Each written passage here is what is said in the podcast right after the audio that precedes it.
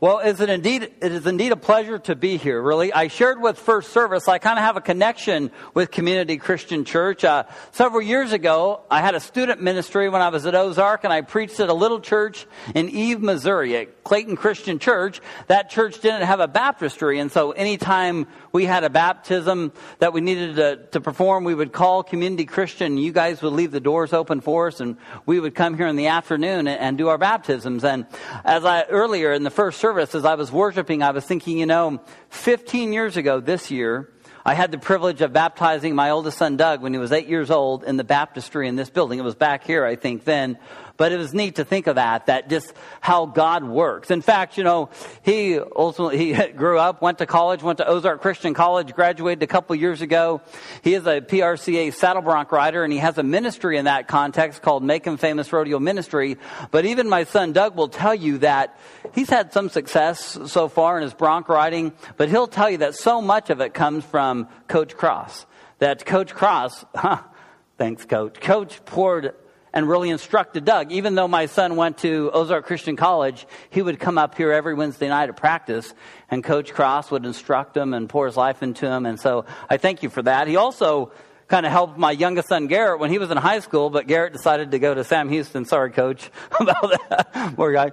But um, our family has really been blessed by Chad and Jennifer over the years, and it's awesome to see him here and, and see the rodeo team and and just it's, it's neat how God works. It really is. Let me pray before we go to the Word of God.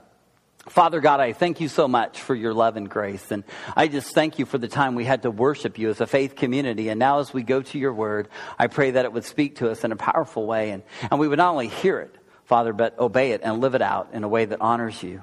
In Christ's name I pray. Amen.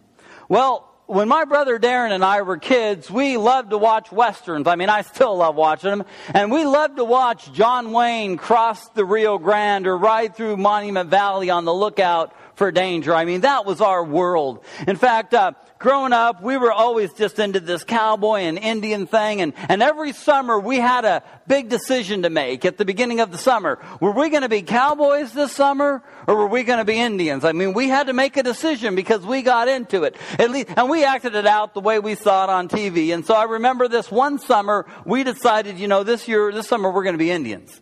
And so we went and bought moccasins so we could walk over the twigs and they wouldn't break. You know, we could fill them and lift the pressure off of them. And, and we went to Walmart and bought a bow and arrow. And we had a horse we would ride around bareback. And we got into my mom's makeup and had war paint on. I mean, we were into this whole thing.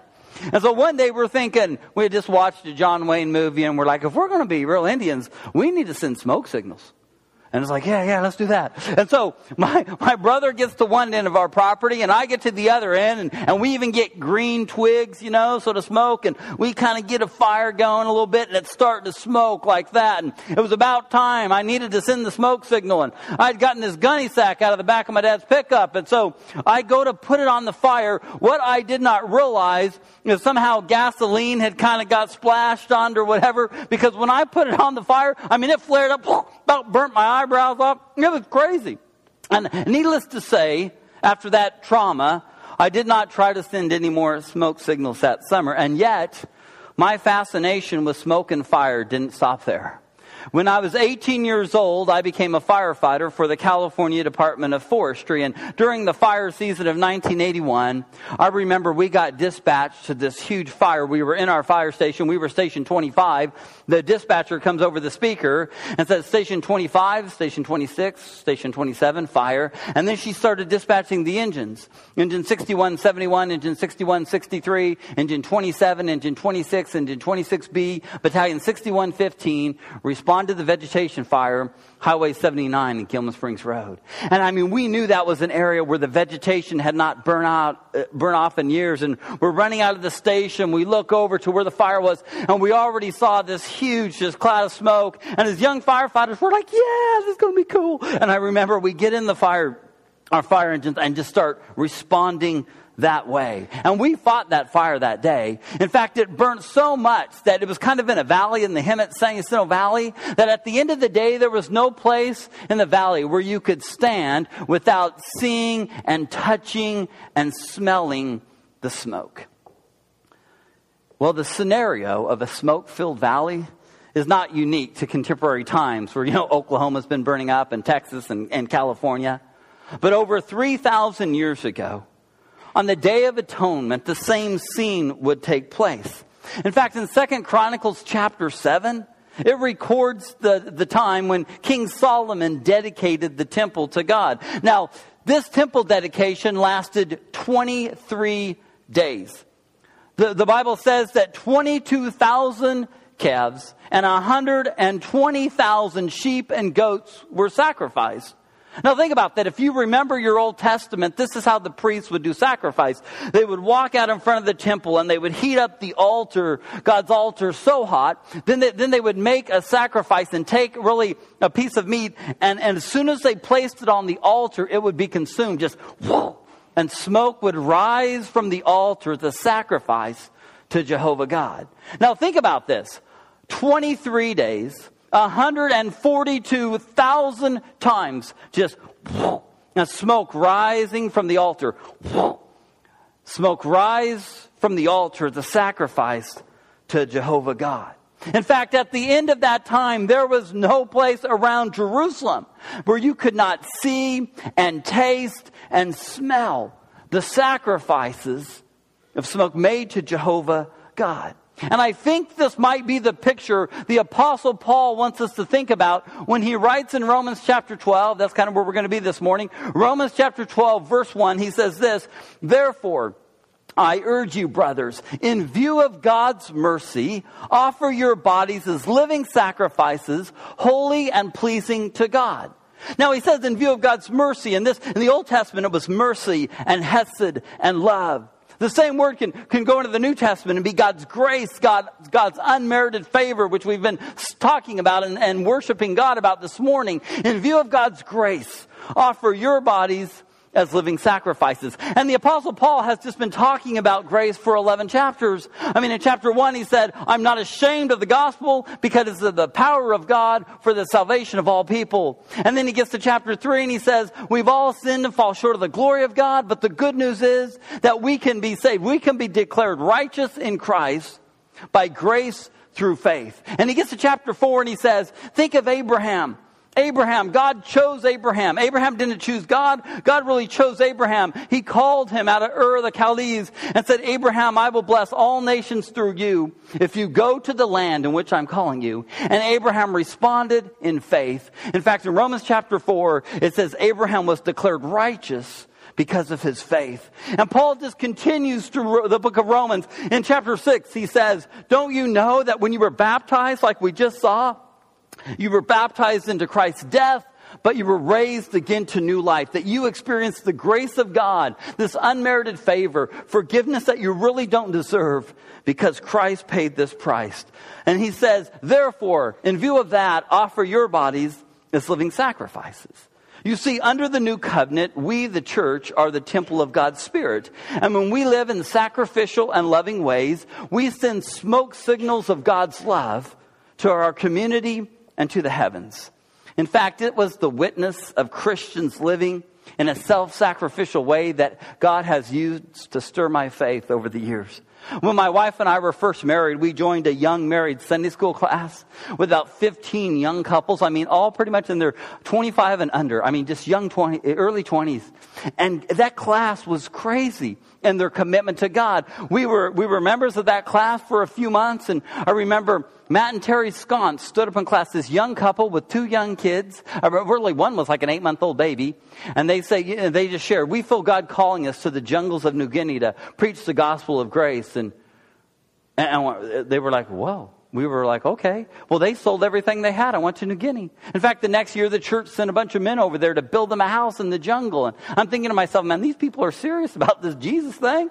And I remember a couple months later, Mark and uh, uh, Jerry Henry shared that God was calling them to plant a church, and they left everything they had and went and did that. And a few months later, Norman Stephanie Foster kind of left the States and went to Ecuador. And a few months after that, Francisco and Sheriel went and worked as missionaries in the mountains of Mexico. And the one that really got me was Marcel and Debbie Flint.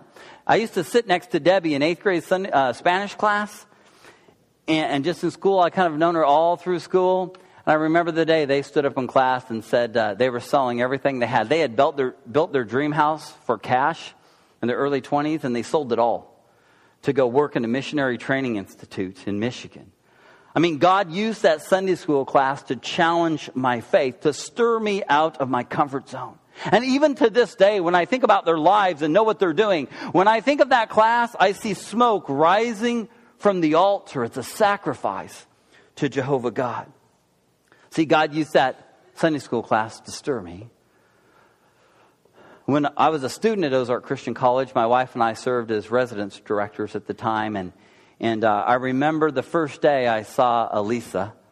She was a freshman at Ozark Christian College. She was one of those beautiful girls that all the guys wanted to date. And, and yet she was not only beautiful on the outside, she was beautiful on the inside. And, and over time, she became friends with my wife. She would come over to her dorm apartment and they would just, you know, pray together and, just kind of study the word and talk about God. And, and Elisa had such a passion for God. In fact, I remember that next spring semester, she comes running to our dorm apartment so excited because she was going to Africa for the summer.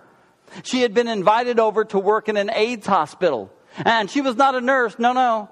Her job was going to be to bandage and clean the oozing sores of AIDS patients. And I'm thinking, you've got to be kidding me. But I was like, oh, oh, what a blessing. she went over there, was there for that summer. I remember she comes back in the fall and she shares about the challenges, but how the, what the blessing that she experienced. And in fact, even to this day, when I think of Elisa, when I look at her life and how she serves God, I see smoke rising from the altar as a sacrifice to Jehovah God. See, God has taught me over the years that comfortable Christianity is an oxymoron, for Christianity is a call to a life, a life of discipleship and sacrifice, to go wherever God calls or leads in this life, to do whatever He will, would ask you to do. In fact, Jesus said in Luke chapter 14, verse 33, in the same way, any one of you who does not give up everything he has cannot be my disciple. We are called to be a living sacrifice, to wake up every day and offer our lives to God. That's, I mean, sometimes I kind of fall into this, you know, everything's about me, like this is me and this is the world and it's my hopes and my dreams and my wants, and that's not the call of Scripture. It's God, what do you want me to do? It's about bringing glory to God. You know, one of the classes I teach at the college is called Christian Life. Uh, the first time I ever taught it was in the fall of 2003. I taught it on a Tuesday night. And I remember um, I had 17 students in that class. And the first, kind of the first day of class, I have everybody kind of sit in a circle. And I just ask them, share your testimony. Why are you at Ozark Christian College? And, and you have some of the normal responses you might expect. One person was like, I was at Christ in Youth Conference this last summer, and I really feel God calling me into missions, and so that's why I'm here. And someone else was like, I was at Siokamo camp, and, and I really felt God calling me to be a youth minister, and I've wanted to do that ever since junior high, and, and that's why I'm here. And we around the circle, we get to a 27 year old guy named Boney from Zimbabwe. And I'm like, Boney, why are you at Ozark Christian College? And he's like, it's a long story. And I'm like, well, give us the short version. And he's like, well, several years ago, in fact, when I was 15, an evangelist came to my country from America and preached the grace of God and the gospel, and I accepted Christ as my Savior. And then he said, a couple years ago, though, I was just, you know, living out my life. A couple years ago, I was sleeping and I had a vision. This is what he's sharing with us. And all I saw in my vision were the English characters of the alphabet O, Z, A, R, K. Ozark. He goes, I had never heard of Ozark Christian College. I had never been to America. Didn't have any connection with Ozark Christian College. It was just weird to me. He goes, I woke up in the morning and shared it with my wife, and, and also my sister in law was living with us at the time, and she was like, Boney, that's weird because I had a dream last night that maybe God was calling you to America. He goes, So I go down to an internet cafe, get on a search engine, and eventually I come to the page of Ozark Christian College. He goes, I'm reading down and I see how expensive it is, and I'm like, No, too expensive, I can't go. He goes, But it wouldn't leave me, and so I called the only guy I knew in America, that evangelist who had no connection with the college, but he called them, shared his vision, and the evangelist said, Boney, if you can get a visa, I'll sponsor you to come to America so you can study. Now, you guys, listen, this was in the fall of 2003. The vision was two years earlier in, in, in uh, 2001. He said it was right after September 11th. Nobody was getting a visa from Zimbabwe to come to America. He goes, I applied out of 17 people in my village. I was the only one that got a visa. He said, my wife and my little girl, we were so excited to come to America to study and to be here. And this is August, but he goes, but this last March, my, my wife died giving birth to our second child. And so now my two girls are back in Zimbabwe with my mom, and I'm here to study God's word, to take it back to Zimbabwe, to preach the grace of God to my people. That's why I'm here at Ozark Christian College. And we're all like, uh, whoa, that's intense. I mean, I always felt sorry for the next guy. Uh, I'm from Oklahoma, I just always wanted to come. you know, what do you say after that? And yet, even to this day, when I think of Boney and his ministry and look at his life, I see smoke rising from the altar as a sacrifice to Jehovah God.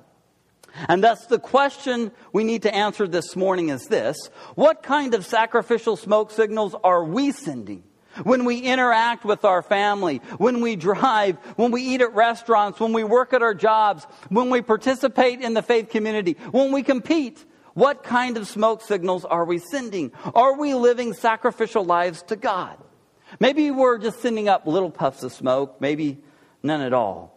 Oh, I wish I could say I always send up these great smoke signals of God's love and sacrifice, but that's not the case. See, too often life is all about me and my goals and my wants and my desires, and you can't find that in the scripture. See, it's all about God's goals for you and God's wants and God's desires for you.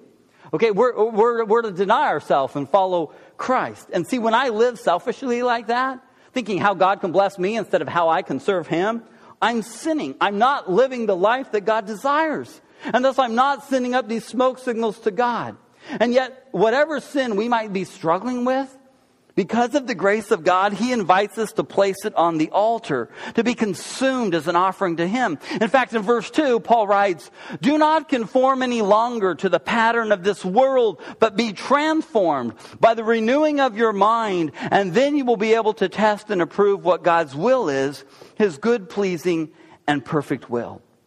See, the apostle Paul is saying, don't continue in the same old pattern of sin. Don't conform to the pattern of this world. Now, I don't know about you, but I'm prone to the pattern of this world. I mean, if I'm not actively pursuing God, you know how, I often say you can only coast downhill? If I'm not actively pursuing God, I'm kind of getting slowly further away.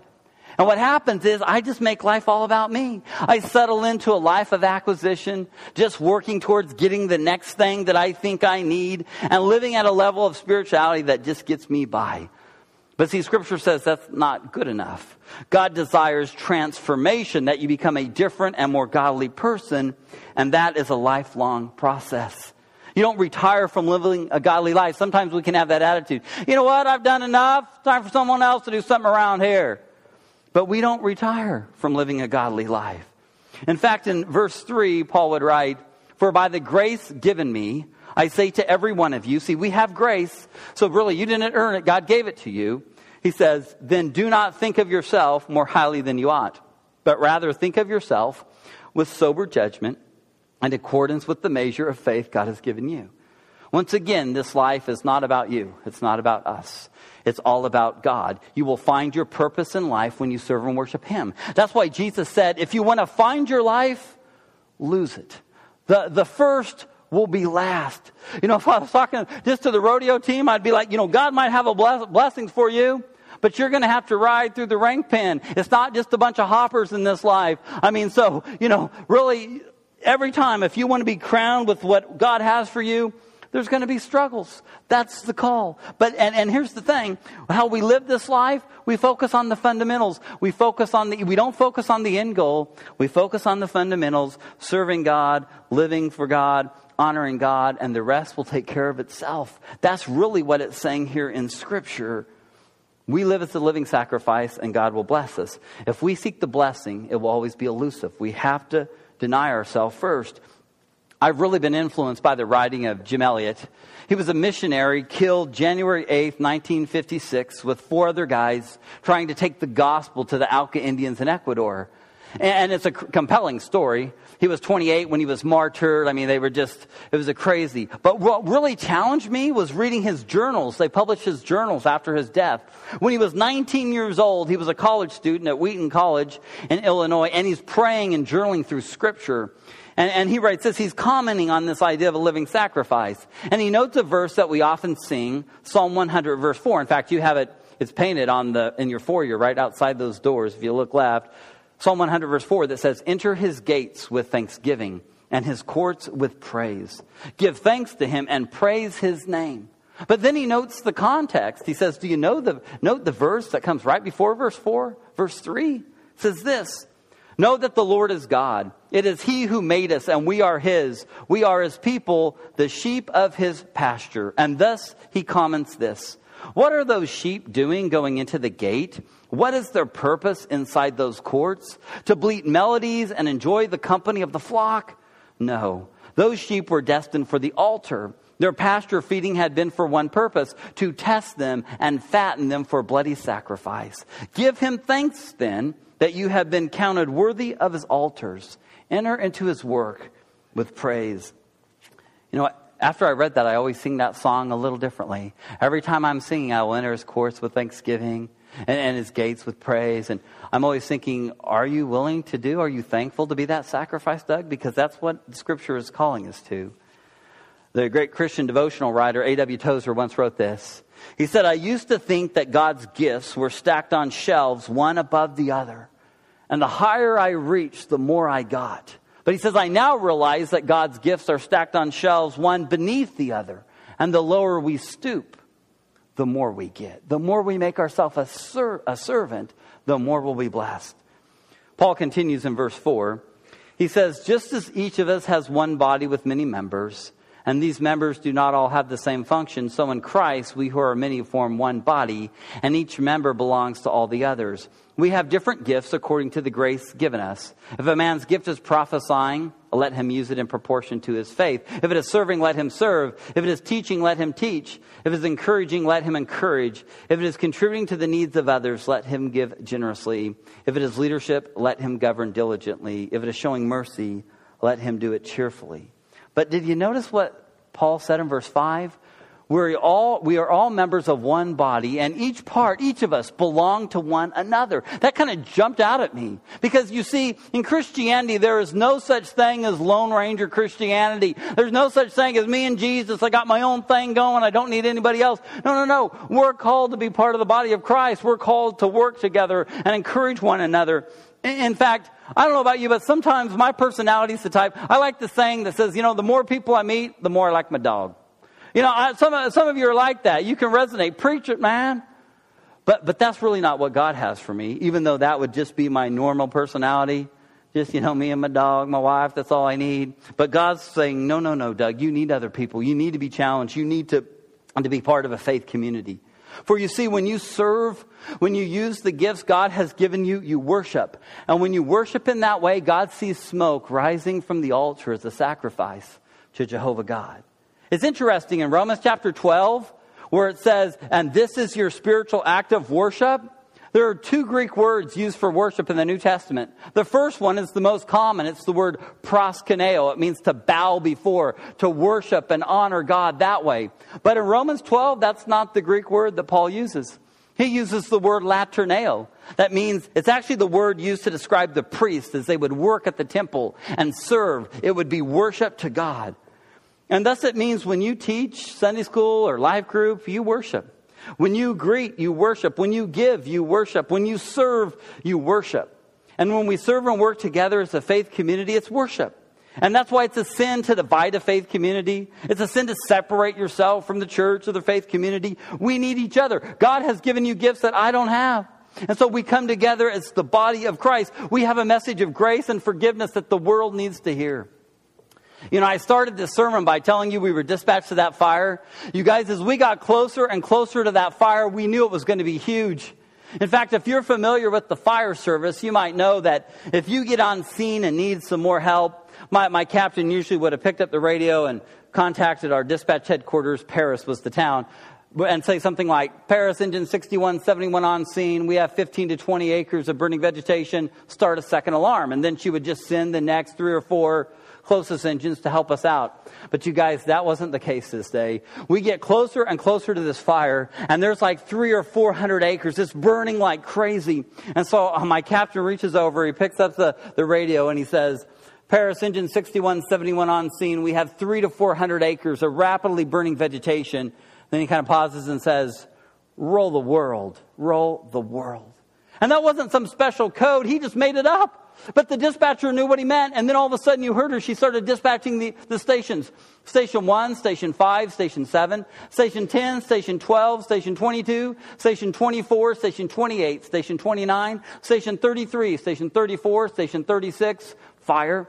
Then she started dispatching the engines. Engine 6180, engine 6184, engine 6179, engine 7, engine 7B, engine 1, engine 10, engine 10B, engine 10A, engine 12, engine 22, engine 23, engine 23B, engine 28, engine 29, engine 29B, engine 33, battalion 6114, battalion 6113, battalion 6112, division 1, respond to the vegetation fire, highway 79 in Gilman Springs Road. And you guys, we fought that fire that day. And I remember we're up on the side of the hill and I look out and I see all these fire engines coming towards like the cavalry, like, dun, dun, dun, we're like, yeah. I mean, it was strike team after strike team, which was five engines and a battalion chief, five engines and a battalion chief. I mean, it was, it was crazy, all the help, and it felt so cool. Roll the world. And you know, when I think about it, that's the message that went out from this country on September 11th, 2001. Roll the world, we need help. It's the message that went out from the Gulf Coast in August of 2005 when Hurricane Katrina struck. Roll the world, we need help. It's the message that went out from Joplin, Missouri, May 22, 2011, when the tornado took out a third of our town. Roll the world, we need help. But you know, it's the message that God sends to his people and his church every day roll the world. You have the message of grace, and there are hurting people in your family and at your school and at your workplace that need to hear the good news of the gospel of Jesus Christ. Roll the world. God is dispatching you. The question is, do you hear Him? Are you responding?